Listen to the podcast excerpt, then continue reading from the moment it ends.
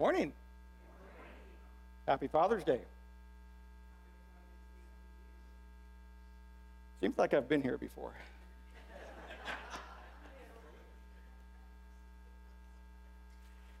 I have heard that Pastor Brian has been taking you through a series of Ecclesiastes. Well, I am thankful that he finished that last Sunday and he has allowed me to start his next series, which is the Gospel of Luke, which I'm much more enjoyable than I commend him for tackling of that book. But we are going to begin a, a sermon study, he says, on Luke, and we're going to take two chapters a week. So this month, this morning, we're going to do chapters one and two. Now, if any of you were in my Sunday school class at any time, for me to be able to do two chapters in a one 30 minute time span is going to be a challenge. Because some of you remember we might have taken six weeks to do five verses in the Sunday school class. But we are going to try to tackle it this morning. We're going to work through the first couple chapters, going to pick out some highlights and then talk about them and try to learn a little bit about Luke and, and the direction in which he writes. So, to begin with, just a little, little background on Luke. He was one of the four writers of the Gospels or the stories of Jesus, the narrations of Jesus Matthew, Mark, Luke, and John. And out of the four, Luke is the only one who was a non Jewish writer. He is what they would known at the time as a Gentile, one without the Jewish background. And so uh, it's fascinating that, that we find him writing this book. He's, uh, he's, we know from Colossians chapter 4, verse 14, that he is a physician, he is a doctor. And we know from the book of Acts that he was a companion of the Apostle Paul through the latter part of his missionary journeys. And so, knowing a doctor and knowing the type person he probably was, we can see probably a lot of details within his writing. A lot of things that the other ones may not bring out as much. You're going to see more of a historical narrative through this rather than a lot of personal things that you would find in the Gospel of John or in Matthew and Mark when they would talk about specific audiences. Luke writes to the entire uh, nation, the Gentile nation. He writes with a non Jewish perspective. And so he tries to bring a different view than the others. And so it's interesting as we see what he and how he comes about this.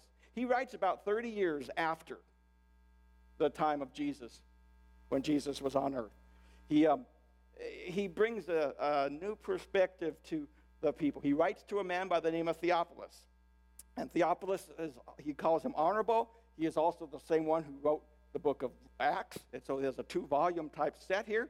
And he writes both to Theophilus. And it seems to me that he is, he's talking to him about the truth, about some of the things that are going on in their lives. Uh, at this time, Rome is powerful. The nation of Rome is in control of the world at the time, and the, the power of Rome is growing, and with that growth comes more of the persecution to the Christian community. A young group of people trying to, trying to establish themselves in their relationship and knowledge of Jesus. But with all that persecution coming. But the most fascinating thing to me about Luke was knowing that he did not grow up under the teaching of the Jewish law, and that he is a Gentile, which basically was excluded from much of the understanding of the Jewish law. Where did he get his information? How do you know what to write? Because he starts as early as any gospel in the birth of Jesus all the way to the end. So, where did he get his messages? Where did he get his ideas? And so, we're going to begin right at the first four verses of Luke to hopefully get that. So, let's begin with a word of prayer first. Lord Jesus, we are going to tell your story this morning, and we want to do it honorably and with respect and with, with knowing that we want to do it correctly. And so, as we share these things, Lord, guide and direct us as we study together, as we share your word, and that we bring you alive in these scriptures. In your name we pray. Amen. Beginning in chapter 1 of, of Luke, verse 1 says, Many people have set out to write accounts about the events that have been fulfilled among us. They use the eyewitness reports circulating among us from the early disciples. Having carefully investigated everything from the beginning, I have decided to write a careful account to you, most honorable Theophilus, so you can be certain of the truth of everything you were taught. So, right there, we get an idea of how Luke put together his gospel. It says that he, uh, there was a lot of writings. Now, understand that we have four of them, but there are a lot more writings at that time about Jesus. These are just the four that were, were chosen to put into our Bible. But he has carefully examined all of them. He has talked about some eyewitnesses. He has worked through those things. And with that, he has compiled this book. Back in 1970, Andrew Lloyd Webber and Tim Rice, who have wrote some of the greatest musicals of time, Evita, uh, Joseph, the Amazing Coat, and wrote Jesus Christ Superstar. And in it, there's a line that goes, If you would have come today, you would have reached a whole nation. Israel in 4 BC had no mass communication. Now imagine in, in 1970, I'm sure the communication process then was far different than the early parts when Jesus was alive and when they did it. But could you imagine what would happen today in the communication process if Jesus came today? He would be on Facebook. I mean, people would be talking through him all that. There would be the uh, there would be pictures taken everywhere of him. Uh, Twitter. I mean, the people would be tweeting about all the things that are going on. And so, uh, to ask the question, why did he come back in the same I believe that God chose that particular time because what was most important for people to be able to understand and be able to find something is from personal testimonies. That's where you get your most original, most true things of how people respond to something. And so here's what that's what Luke did. He went back and he he interviewed these people who who have eyewitness reports. All these. He came back. He uh, he's a doctor. He's going through the details.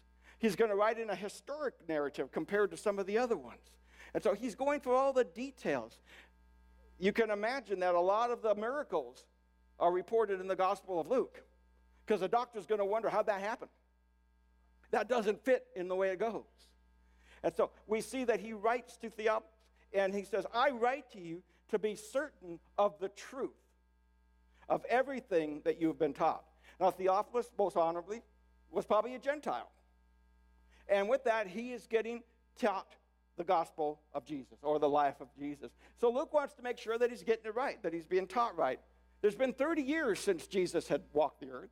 And in 30 years, things could get changed, can distorted the stories. Luke wants to make sure that what he's been taught is the truth, and so he's going to present that to him. So it's, it's, it's amazing how things can simply be um, changed in amount of time. So Luke's importance is that he gets it right. So as we as we begin then, let's look at chapter one and just go briefly through chapter one. We know that in chapter one, Luke brings out some events that nobody else reports about. He reports about Zachariah and Elizabeth having uh, being promised a child, which turns out to be John the Baptist. A little later on, there, Mary comes and she is promised also to have a child, and that child would in turn be Jesus. And he talks about the prophecies and the angels coming and sets the stage for these two gentlemen who will be crucial in the events that will happen shortly through his gospel.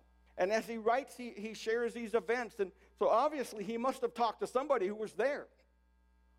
So uh, you, you're getting more of the truth of what's happening with this process. And so uh, you'll, you'll see times that he'll talk, as he talks about John the Baptist, he'll say, in the time of King Herod, because he'll, he'll tie those things together. When Jesus is, is promised, he'll say, in the sixth month of Elizabeth's pregnancy. And of course, chapter 2 begins with whatever we know the Christmas story. Everybody probably has known that, whether you're a believer or non believer, you've gone to church or whatever. Everybody has heard the second chapter of the book of Luke. It's on Christmas cards. It's said on TV. It's all of that. Whether they are believers or not, we know the story. But there's a part of it which I have always been more fascinated about in, in that, that section of Scripture, and that's the shepherds. The shepherds were interesting people to me at that time. I, I spent many, many years at, standing up here, and at times I would walk, look across the street over here, and it would just be filled with sheep. And I, I, I, would look out there and I would see them working. I, I've had personal experiences with sheep in the middle of the road that I'd never had before. And so uh, uh, the shepherds have fascinated me. And so I, I, think about that. Here they are, and I picture them just out there doing what they do. Every once in a while, a sheep gets away, they'll whack it on the back end, it goes back and does what it does. But here they get this great announcement the announcement that the promised Messiah, the one who people have been waiting for, desiring for, and, and hoping for, is being announced to them. And they're so excited about it. And so in Luke chapter 2, verse 15, listen to this. When the angels had returned to heaven, the shepherds said to each other, Let's go to Bethlehem. Let's see this thing that has happened, which the Lord has told us about. They hurried to the village and found Mary and Joseph, and there was the baby lying in the manger. After seeing him, the shepherds told everyone what had happened and what the angels had said to them about this child. And all had heard what the shepherd's story were astonished. But Mary kept these things in her heart and thought about them often. The shepherds went back to their flocks, glorifying and praising God for all they had heard and seen. It was just as the angels had told them. Something that's always in Scripture has been something that I try to always look at and stuff is we, we hear these individual stories that go on, these events that happen with these people. But what happens to them after? After we read here. What did the shepherds do? Well, we know that they returned back to their work and that they glorified and praised God. They, I believe that when you encounter Jesus, your normal is changed forever. It is no longer getting back to normal because now, while they're out there, they're not just watching sheep, they're praising Jesus. They're giving him glory. Their life has changed. And it is such a powerful change in their life that when they tell people, listen, they said, when all had heard their story, they were astonished. They were shocked. They could not believe it. These are shepherds. How did they get this information? How did it happen to them? And, and so, as we see it expand, their lives were never the same again. And, and they begin this process of, in their lives, they, they're sharing. I don't think it just stopped there. I think while they're out there, they continue to talk about Jesus.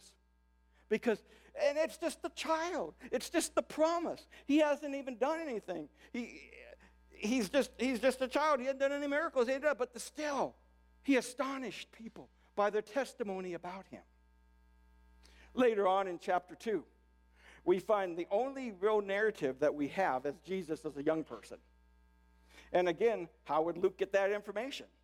He had, must have talked to someone who was right there. I, I often wonder, did he sit down and talk to Mary? Wouldn't that be fascinating? Mary's telling him about the angels coming, the incident with the shepherd, going to the manger, all of that type of stuff, filling it in, talking about her, Elizabeth and, and John the Baptist, and all these things, and he's putting this stuff together. But here he, he talks about and gives us one incident in which Jesus as a youth is recorded. And here it begins in chapter 2 of verse 39. When Jesus' parents had fulfilled all the requirements of the law of the Lord, they returned home to Nazareth in Galilee. There the child grew up healthy and strong. He was filled with wisdom, and God's favor was on him. Verse 41 Every year, Jesus' parents went to Jerusalem for the Passover festival. When Jesus was 12 years old, they attended the festival as usual. After the celebration was over, they started home to Nazareth, but Jesus stayed behind in Jerusalem. His parents didn't miss him at first because they assumed he was among the other travelers. But when he didn't show up that evening, they started looking for him among the relatives and friends. When they couldn't find him, they went back to Jerusalem to search for him there. These days later, three days later, they finally discovered him in the temple, sitting among the religious teachers, listening to them and asking questions. All who heard him were amazed at to understanding and his answers. And his parents didn't know what to think. Son, his mother said to him, why have you done this to us? Your father and I have been frantic, searching for you everywhere. But why did you need to search? He asked. Didn't you know that I must be in my father's house? But they didn't understand what he meant. Then he returned to Nazareth with them and was obedient to them. And his mother stored all these things in her heart. Jesus grew in wisdom and in stature and in favor with God and all the people. When I read that, I wonder how did Mary punish Jesus? How do you punish God? You're, uh, you're, you're going to bed with no meal today. I want you to stand in the corner. Um, I'm going to count to three. Uh, what, did they, what do they do? But uh, as we, as we dig into the scripture and knowing that they attend these, these meetings, these, these times in Jerusalem, and it was an annual Passover festival. And so they, everybody was required to go. And Jesus, being of age now, of 12, he would have more freedom than, than a child would to be able to go about things because he's considered an adult just about. And so the process goes they come, they celebrate, they do those things, and then they, they make their way back home. It's not uncommon during this time for the women to gather the children, begin to leave first. They would leave first, they traveled slower, they had the kids. The men would stay back oftentimes and, and stay in the temple, maybe, maybe learn a little bit more about the scriptures, talk among themselves, do the things that they do. And they would join them that evening in a later place. And so it, it's all possible that, that Joseph figured that Jesus left with Mary, and Mary figured Jesus is back with Joseph, hanging out, doing the things they're doing. And so it's not until they meet that they realize that Jesus is not there. And so they begin to look for him. Joseph, it's your responsibility to watch him. Uh, what are you doing? How come you didn't? Well, Mary, you're the mother. You should have taken care of this. You know what, what's great about it to me is that here you have the holy couple with a lack of communication. And so, you know, it helps all of us in our marriages to know if they can't do it right, then we feel good about ourselves too. Now, yes, there's some distance in there, but, but uh, you know, where is Jesus? And so they go back and they find him, and he's in the temple. And he's, he's and now, now you see sometimes movies that you see him up front or on a pulpit or sometime teaching. It's not what the scripture says. It says he's sitting there among the teachers and he's listening, he's answering questions, he's talking questions, he's asking questions, he's interacting with them. And again, listen to what they say. As he's doing that, all who heard him were amazed at his understanding and his answers. And, and so Mary finds him in there and, and says, Son, what have you, why have you done this to us? And if I had said this to my mother, um, um, why do you got to go? Why are you looking for me? Yeah, I would never have been here. Uh, but the, uh, but he says, uh, I have to be in my father's house. Now, there are commentators, and you can read all kind of them that there's a lot of thinking and, and thing of what he meant by that. But just let me tell you this what Luke says. But they didn't understand what he meant. So let's not try to understand what he meant. Let's just understand that he knew he knew about his father's business. He was there learning scripture, he was studying, and he was there. Now, I think Luke adds this here to help all of us in our parenting. Because then he says, Then he returned to Nazareth and with them, and Jesus was obedient to his parents. Well, praise God. And his mother stored all these things in her heart. You ever wonder what our mothers stole or stored in the hearts about you guys? Have you ever thought about that? But they didn't. Jesus grew in wisdom and in stature and in favor with God and all the people. There's a song that I've heard often sung. It says, uh, Jesus is an ordinary child. And I know the concept of the song, that he was just a, a child. But I read this and I look at the shepherds, and they, they experience Jesus as a baby, just as a child. But because of all that's involved, the message of him being the Messiah, the, the emphasis on that, and this excitement that they were giving that, that they run off and they're telling everybody about this, and all the people that hear them are amazed at what they're saying. That this child is the truth, and they're amazed by it. We see here that Jesus is sitting among these scholarly, these men that have been studying Scripture uh, since they could read. And that, that's their job. I mean, that's their job to sit there and read scripture and to study it. And here Jesus is interacting with them, and they're impressed with his knowledge and his understanding. And it says that they are amazed. And then his parents look at him and say, I don't know what to do with him. As, as I look at that, I don't see an ordinary child.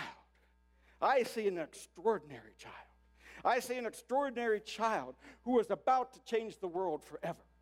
One that was going to make such an impression that we stand here in this room some 2,000 years later still talking about him. He, he's not an ordinary child. He astonished people with their testimonies. The people were amazed at his understanding. His parents were, the, the, same Greek word really when they said, I don't know what to do with him or I don't know what to think. It's the same concept of being astonished or amazed. So we hear all of this. And so we got to ask ourselves are we still not astonished by his grace and the power of his forgiveness? Are we not still amazed at the love of him revealed in Scripture when we read it? Have we not experienced and seen a life changed so powerfully that we're so overwhelmed that we say, I don't know what to think? Critics and, and even church leaders throughout the process have, have talked about the church losing its focus and its, and its impression on society, and that, that in, in, in years to come, it, it's going to disappear and not be a viable institution anymore, that it's not relevant to people today. It, it, it is not meeting the needs of our newer, congreg- newer people. So I, I, I think about this too. How could grace not be relevant? How could loving other people not meet the need? How could change lives not make an impression on people? See, I don't think that the problem that they may be talking about of the church is a lack of relevance or the fact that it doesn't know how to meet the needs. I think the greatest thing that is missing that I see through these first two chapters that these people had is passion. They were excited. The, the shepherds were so excited that even though of their lowly state in society, people were astonished by what they had to say. Even the most powerful and educated people who listened to Jesus were amazed. And his parents continued to go, I don't know what to think. Here you have Jesus teaching love, forgiveness. His two key components to his whole teaching was to love your Lord your God with all your heart, with all your soul, and with all your mind. And love your neighbor as yourself. He says the entire law is summed up in that. So if you have an issue, if you don't know what to do, you take those two things, you apply it, you have your answer. How is that not relevant? How does that not meet the need? I think that the, the thing that we lack today is passion. There was a pastor who, who once uh, preached and talked about, he said, every time the word is shared, there's three, three responses. People are either glad, sad, or mad. One of the three. I think there's a fourth. I think they can be glad. I think they can be sad. I think they get mad. But I think there's a fourth one that can be complacent. They can be non committal. It is what it is. I punch my time clock on a Sunday morning. It's okay. I've done my part. I've sang a few songs. I listened to somebody, somebody talk, and now we'll go to lunch. I, I, I think there's, there's something that's happened in our culture and our society. We are so busy. We are so busy that, that do you realize that, you know, 40 years, 50 years ago, 24 hours is the same as it is today? That hasn't changed. It's just what we put into it. And, and so we, we, look at, we look at all of this, and, and in Revelation, in the third chapter, Jesus is talking to some of the leaders of each of the churches in modern day Turkey, what, what the time was called Asia Minor. And in the last church, in chapter, uh, chapter 3, he talks about the church in Laodicea. And I, I know he picked that last one for a particular reason because it has the toughest words for them. He says that they're lukewarm. He said, You're neither hot nor cold. I would rather have you one or the other, but since you're not and you're lukewarm, I'm going to spit you out of my mouth. Now, that would be scary to me. That uh, Jesus looks at our life and he says that we are lukewarm. Is that what the church is today? Have we lost the passion and just become lukewarm? We, we, we, talk about and, and stand at the pulpits of churches all over the country asking for volunteers to do things. We preach what we believe are powerful sermons about commitment and, and getting involved with the things that we need to do. We, we develop real clever programs, hoping that will draw people. Pastors go to these seminars, try to glean new ideas from these guys who've built massive churches, trying to find the answer that we've been missing or what we've been doing. But I think through the years, the one thing I've learned that, that commitment and motivation never come if there's not passion involved in it. Not, nobody's going to commit to something. Nobody's going to be motivated unless they're passionate about it. And if they're not passionate about it, there's a good chance they're not going to be motivated. So I look at the, the ending part of his, his message to the church in Laodicea. Because the one thing about Jesus, he, he tells them what's wrong. You remember the report cards we used to get in, in, in school? You remember them? Yeah. You know, the, mine used to say, you know, Don's a good student, just, just doesn't live up to his potential. I wish he'd pay attention more or whatever. And then there would be something on the bottom would say, here's some ideas to help. Well, Jesus oh, already told this church, you're a lukewarm, and about to spit you out of my mouth, but here's what I want you to do. He says here, so be diligent and turn from your indifference. In other words, get excited about what you were once excited about. Get passionate about the gospel of Jesus. Get excited about what's going to happen, what the promises are. So the question is what is passion? What does passion really mean? I Googled it. Um, I know some of you might be surprised about that, but I did. It, it, took a while for me to, to figure out how to do that, but I did. And it says an intense desire or enthusiasm for something. An intense desire for something. That's passion. In my, near the end of my first semester in college, I had moved from Southern California. I was involved in the music industry. I had uh, lived probably pretty wild life. Uh, I left to go to college. I had found Jesus kind of, and I was moving. I moved there, and I was sitting there in, in the Denny's restaurant, talking to some friends, and school was tough. I didn't like it. It fit in. I didn't understand. You know, I had hardly read the Bible before I went to college. I went to get away thinking that I could um, move someplace else and life would change. Uh, you can change the scenery, but if you don't change you, it don't seem right? So, so I'm sitting over there, and I don't like tests. I don't get it.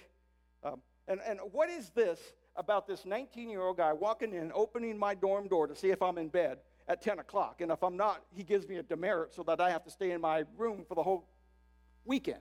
I don't get this. I'm 28 years old. You know, I don't need a 19 year old kid telling me what to do. This is just not for me.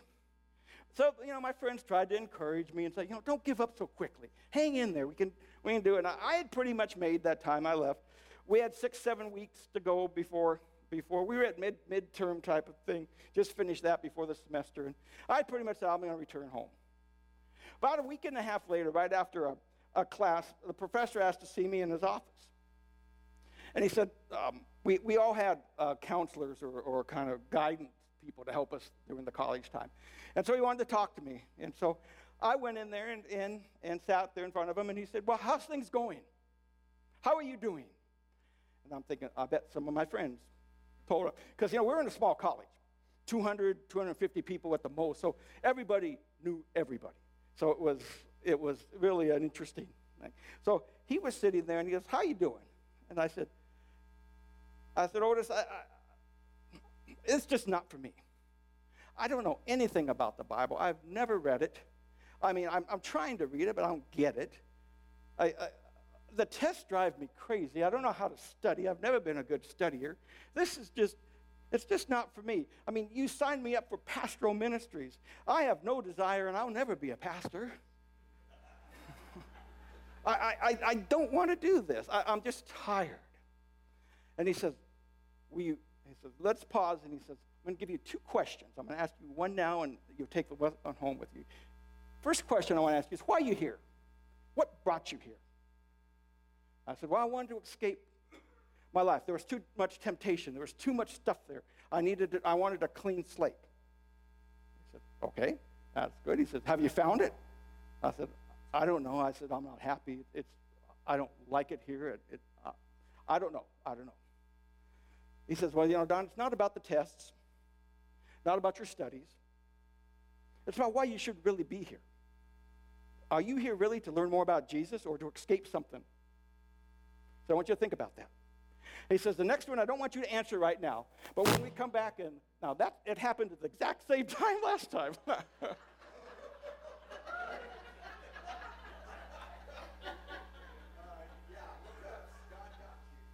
anyway, he wanted to know, what are you passionate about? What are you truly passionate about? And then when you find that out, I want you to compare that with your reaction to Jesus. And he says, I want you to do that. And when you come back in the six weeks at the semester, if you still want to leave, I'll sign the papers and we'll let you go. But I really believe if you do this and we do this, we'll talk, you'll do another semester. So I said, okay, I'll do that. So I thought about it. What am I really passionate about? Well, sports is one. I'm a, I grew up in LA, Angel fan, Dodger fan, Laker fan, all those. I mean, but you know, they were, they were moments. They were, they were moments. You know, once the season was over, you kind of went on and did something else. So it was, it was a moment. But I realized at the age of 12, until today, and in two days I'll be 63 years old, for over, almost over 50 years, my passion has been music. I love music. From the moment that I went into the bedroom of my best friend in junior high, and he put on a Beatle record, Rubber Soul, and I heard for the first time in my life by the Beatles. That's all I wanted to do was the music. We picked up the guitar. He taught me the little riffs. He taught me how to play those things. We formed a little band together. We played. Music became everything to me. I, I found out soon that there were all kinds of styles of music. There was rock, there was pop, there was soul, there was heavy metal, there was country. Uh, um, it still gets stuck here. Look, there's all kinds of music, all kinds of music. And, and then I realized that on the radio, they would, they would play the top 30 and they would count down and you know so i began to get get notebooks and keep track of that. And and and a, a year later i was introduced to casey kasem's american top 40 listen to it every sunday morning never stopped I, w- I would not go anywhere on a wednesday night because that was the local t- countdown and i never went anyplace sunday morning which told you about my church attendance because casey kasem was there i have volumes of notebooks of of charted records, the boxes of them, boxes of them. I, uh, I could tell you the number one song from 1964 to 1979, the number one song in there. I could do all of those things. I would stand in line to go to a concert, sleep on the concrete so that I could get a seat to sit for two hours, pay an exorbitant amount of money to listen to a concert, and then be done in two hours and then not be able to hear for the next week. I love that. I, I, those were the things that I wanted to do. I bought every type of paraphernalia, uh, every type of thing you could get for the Beatles, for all the things that I wanted. I have boxes and boxes and boxes of them. My wife allowed me to start putting a few things up in our den. She doesn't have a den anymore. That was my, so I thought, okay, there's that, okay, that's what I'm passionate about. That's what I love. So let me let's let's take Jesus and let's fit him in that picture. First of all, the Bible was not a Bible was a chore for me to read. It was not a joy. I did not understand it. The King James sounded like they had a lisp all the time, and I never got it. Now, early on, somebody had given me, uh, now this is really going to date the time, but anybody remember The Way back in the 70s? I mean, that was some dad who said, you know, King James ain't getting it for my kids, so here's what it says. Well, I, that's the only Bible I had ever read in my life up until that point. Um, now, I was introduced to the New International Version in college. That still didn't make any sense to me. So it was a chore for me to read. When I would go to chapel or church services, I didn't get it.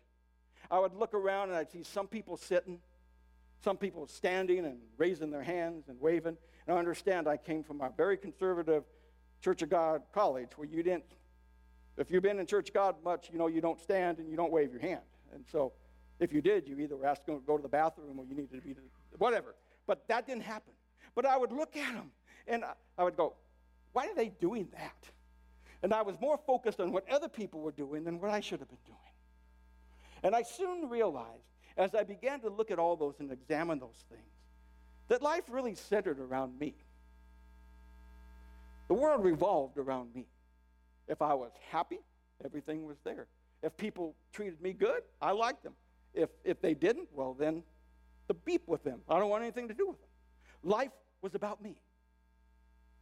You remember, at times you have to have changes, major changes in your life. So I came back six weeks later at the end of the semester, and I shared those with the professor. He says, I'm going to ask you to give one more semester. I'm going to ask you to do these things, and let's see what happens. He said, I want you to start reading the Bible differently. Read the Bible as if it was a top 30 chart thing. Read it as if Casey Kasem wrote it. So I began to do that. I began to read, and I began to, to, to, to instead of just reading it, think beyond that. What was David thinking? I'm going to go meet the Goliath with a couple stones. I mean, uh, Larry and Taylor and I at one of the airports met this college football player who I stood up again. I was nose to nose with his belt buckle. And this guy is huge. I couldn't see anything around him. And this guy ain't half the size of Goliath. And why is David walking out there with a couple stones with an incredible faith in God and say, that's enough? Why? I want to know more about David. Who is he? And so I started pulling out books. I started getting maps and I started charting all the places that they went. I started getting commentaries and I began to read historically what was going on at the time. And it became fascinating. And before long, I couldn't get enough of the history. All of a sudden, the Old Testament just consumed me. I wanted more and more and more of it. And you know, the more I understood the Old Testament, the more I understood Jesus and why he had to have a sacrifice. I understood what he meant by the blood of Christ. I began to understand more, and it became alive to me. I began to invest, and before long, I couldn't wait for my devotion time in the morning. I wanted more and more of it. I'd come home and I'd begin to back to the door. I'm trying to study more and more. He had told me two other things to do he asked me to do a study of what true worship was. What does true worship mean? He said, I want, uh, I want you to study Scripture, and then I want you to say, What is Lordship? And I said, I, I have no idea how to do that. I know I have no idea how to start to even do that. He said, Well, the beginning is the best place to start. So I began to look at, I began to study what worship was. I had grown up through the church in my few years to understand that worship was the music. If um, if we left the church and we said we had a good worship service, we talked about we had some good songs. I realized that worship is not just isolated to music. I began to realize that worship is our intimate response to God. You see, I worshiped the music. Everything I thought about was music. Worship of music came out of me. In the same way, worship of Jesus has to be beyond the 15 minutes that we sing a few songs, or the 30 minutes that we listen to somebody talk to us, or the, the, the 30 minute, uh, hour and a half that we may stand here. Worship begins the moment we wake up to the moment we go to sleep, and we dream worship. We experience Jesus in such a way that he becomes vital to every part of our lives. He becomes instrumental in my decisions, in my process, and everything that I do, it's about Jesus. And because I lift him up that way, that is worship.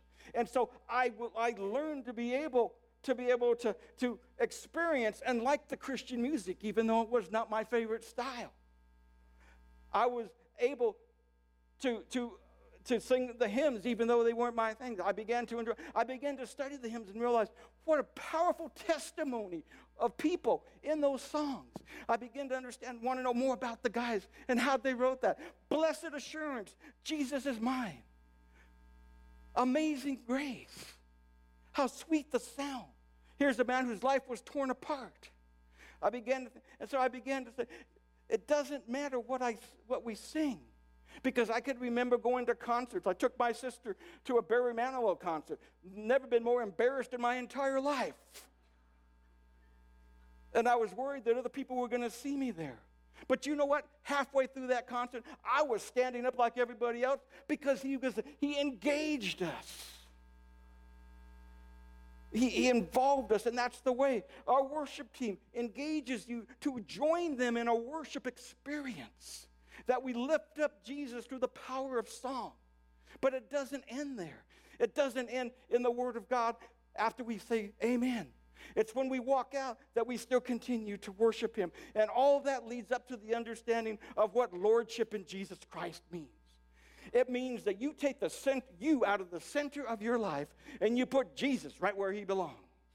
And that our world revolves around Jesus. Now, for me, that was instrumental. It was just like discovering that the world was not flat and that the solar system didn't revolve around the earth. To get me out of the way was a challenge, and it sometimes still is. I tend to be a very selfish, narcissistic type of individual. Um, ask my wife. Um, but I learned what it was idea to put Jesus in the middle. That I start my day with, with asking Jesus to guide me through this time. So as that process grew, I began to more and more, and, and all of a sudden, you know, everything else began to fit in. I began to understand the lectures of the, of the professors more. I never was a good test taker, and I still probably never will be, but I did understand. But I was benefited by the fact that I was in a small college and the professors tried to help me. In fact, some of them probably regret ever having me start answering questions because I questioned everything. I wanted to learn. I was so excited about it. And so life changed because I was able then to realize do I still have a passion for music? Yes. Do I still listen to Cool 101.5 on the way to work? Yes. Can I still tell you most all the songs that are played on that? Yes. Probably can tell you what I was doing at the time some of them were playing. I could probably tell you the chart record of some of them were playing. But the fact is that my life does not revolve around it anymore. It is a part of it, but Jesus is the center. He is what empowers every part of what I have to do. And I cannot be anything without him. And because of that, I am passionate about serving him. And so, as we close this morning, the question to ask you is what are you passionate about? What is it that gets you motivated and excited? What gets you off that, that you would actually get off from something that you're doing and go out and do it in the rain, in a bad time, that you'd be so excited that you'd go do? What is it that makes you tick? What is it that you're so passionate about? And then do the same thing that professor asked me to do. Compare that to your reaction with Jesus. And then see if you can bring a balance. And once the Jesus becomes up there, I guarantee you, your life will never be the same. Will it be perfect? No. But the fact is that when times come tough, he gives you the tools and he actually teaches you how to use them to go to battle against the things that happen. So that's I leave you with that this morning. What are you passionate about? And compare that with Jesus.